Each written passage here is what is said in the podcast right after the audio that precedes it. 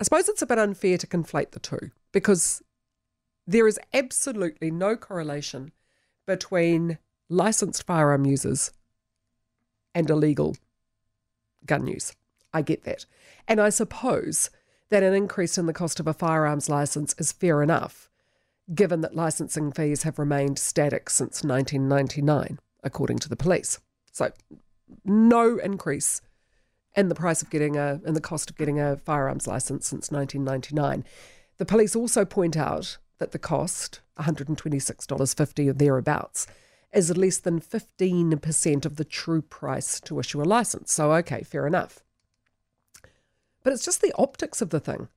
Pinging licensed firearms users on a weekend where there were firearms incidents in three Christchurch suburbs, in Hamilton, in Auckland, and in a year which has seen rates of injury and death caused by firearms tracking higher than ever before, why ping the licensed firearms users? And I I know intellectually and with clarity that the two are completely unrelated, but they're not. Because we were told when the Prime Minister announced in the wake of the Christchurch mosque shootings that the government was taking action on behalf of all New Zealand New Zealanders to strengthen gun laws and make our country a safer place. It, that was the promise that New Zealand would be a safer place, and it patently is not.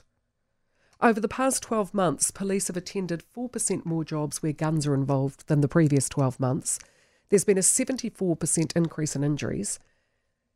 And if you look at the past 12 months and compare it with 10 years before that, there was a 53% increase in gun crime and a 327% increase in injuries caused by guns.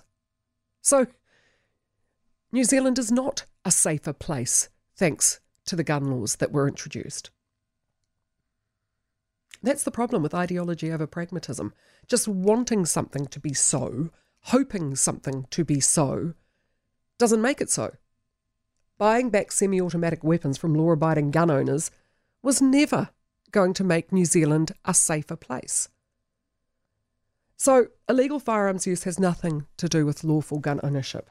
So, the police should be able to increase licensing fees for all the reasons they've given without there being any kickback. But there will be.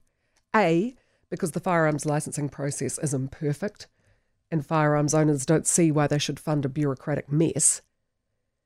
And B, because at a time when criminals are using illegal firearms seemingly at will, I'd rather hear announcements about how police are investing time and money going after the crims rather than raising the prices for lawful gun owners.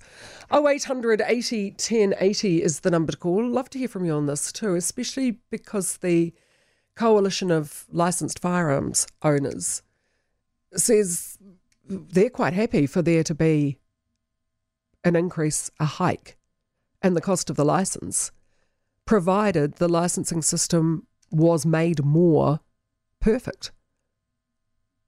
At the moment, they say the, the laws make it more likely for there to be crime. The licensing process is flawed. So, change the way licenses are issued, change the way it's done. They're happy to fund it. Be very keen to hear from you on this one if you are a licensed firearm user. 0800 80 10 80. Also, if you're a criminal, has it got easier?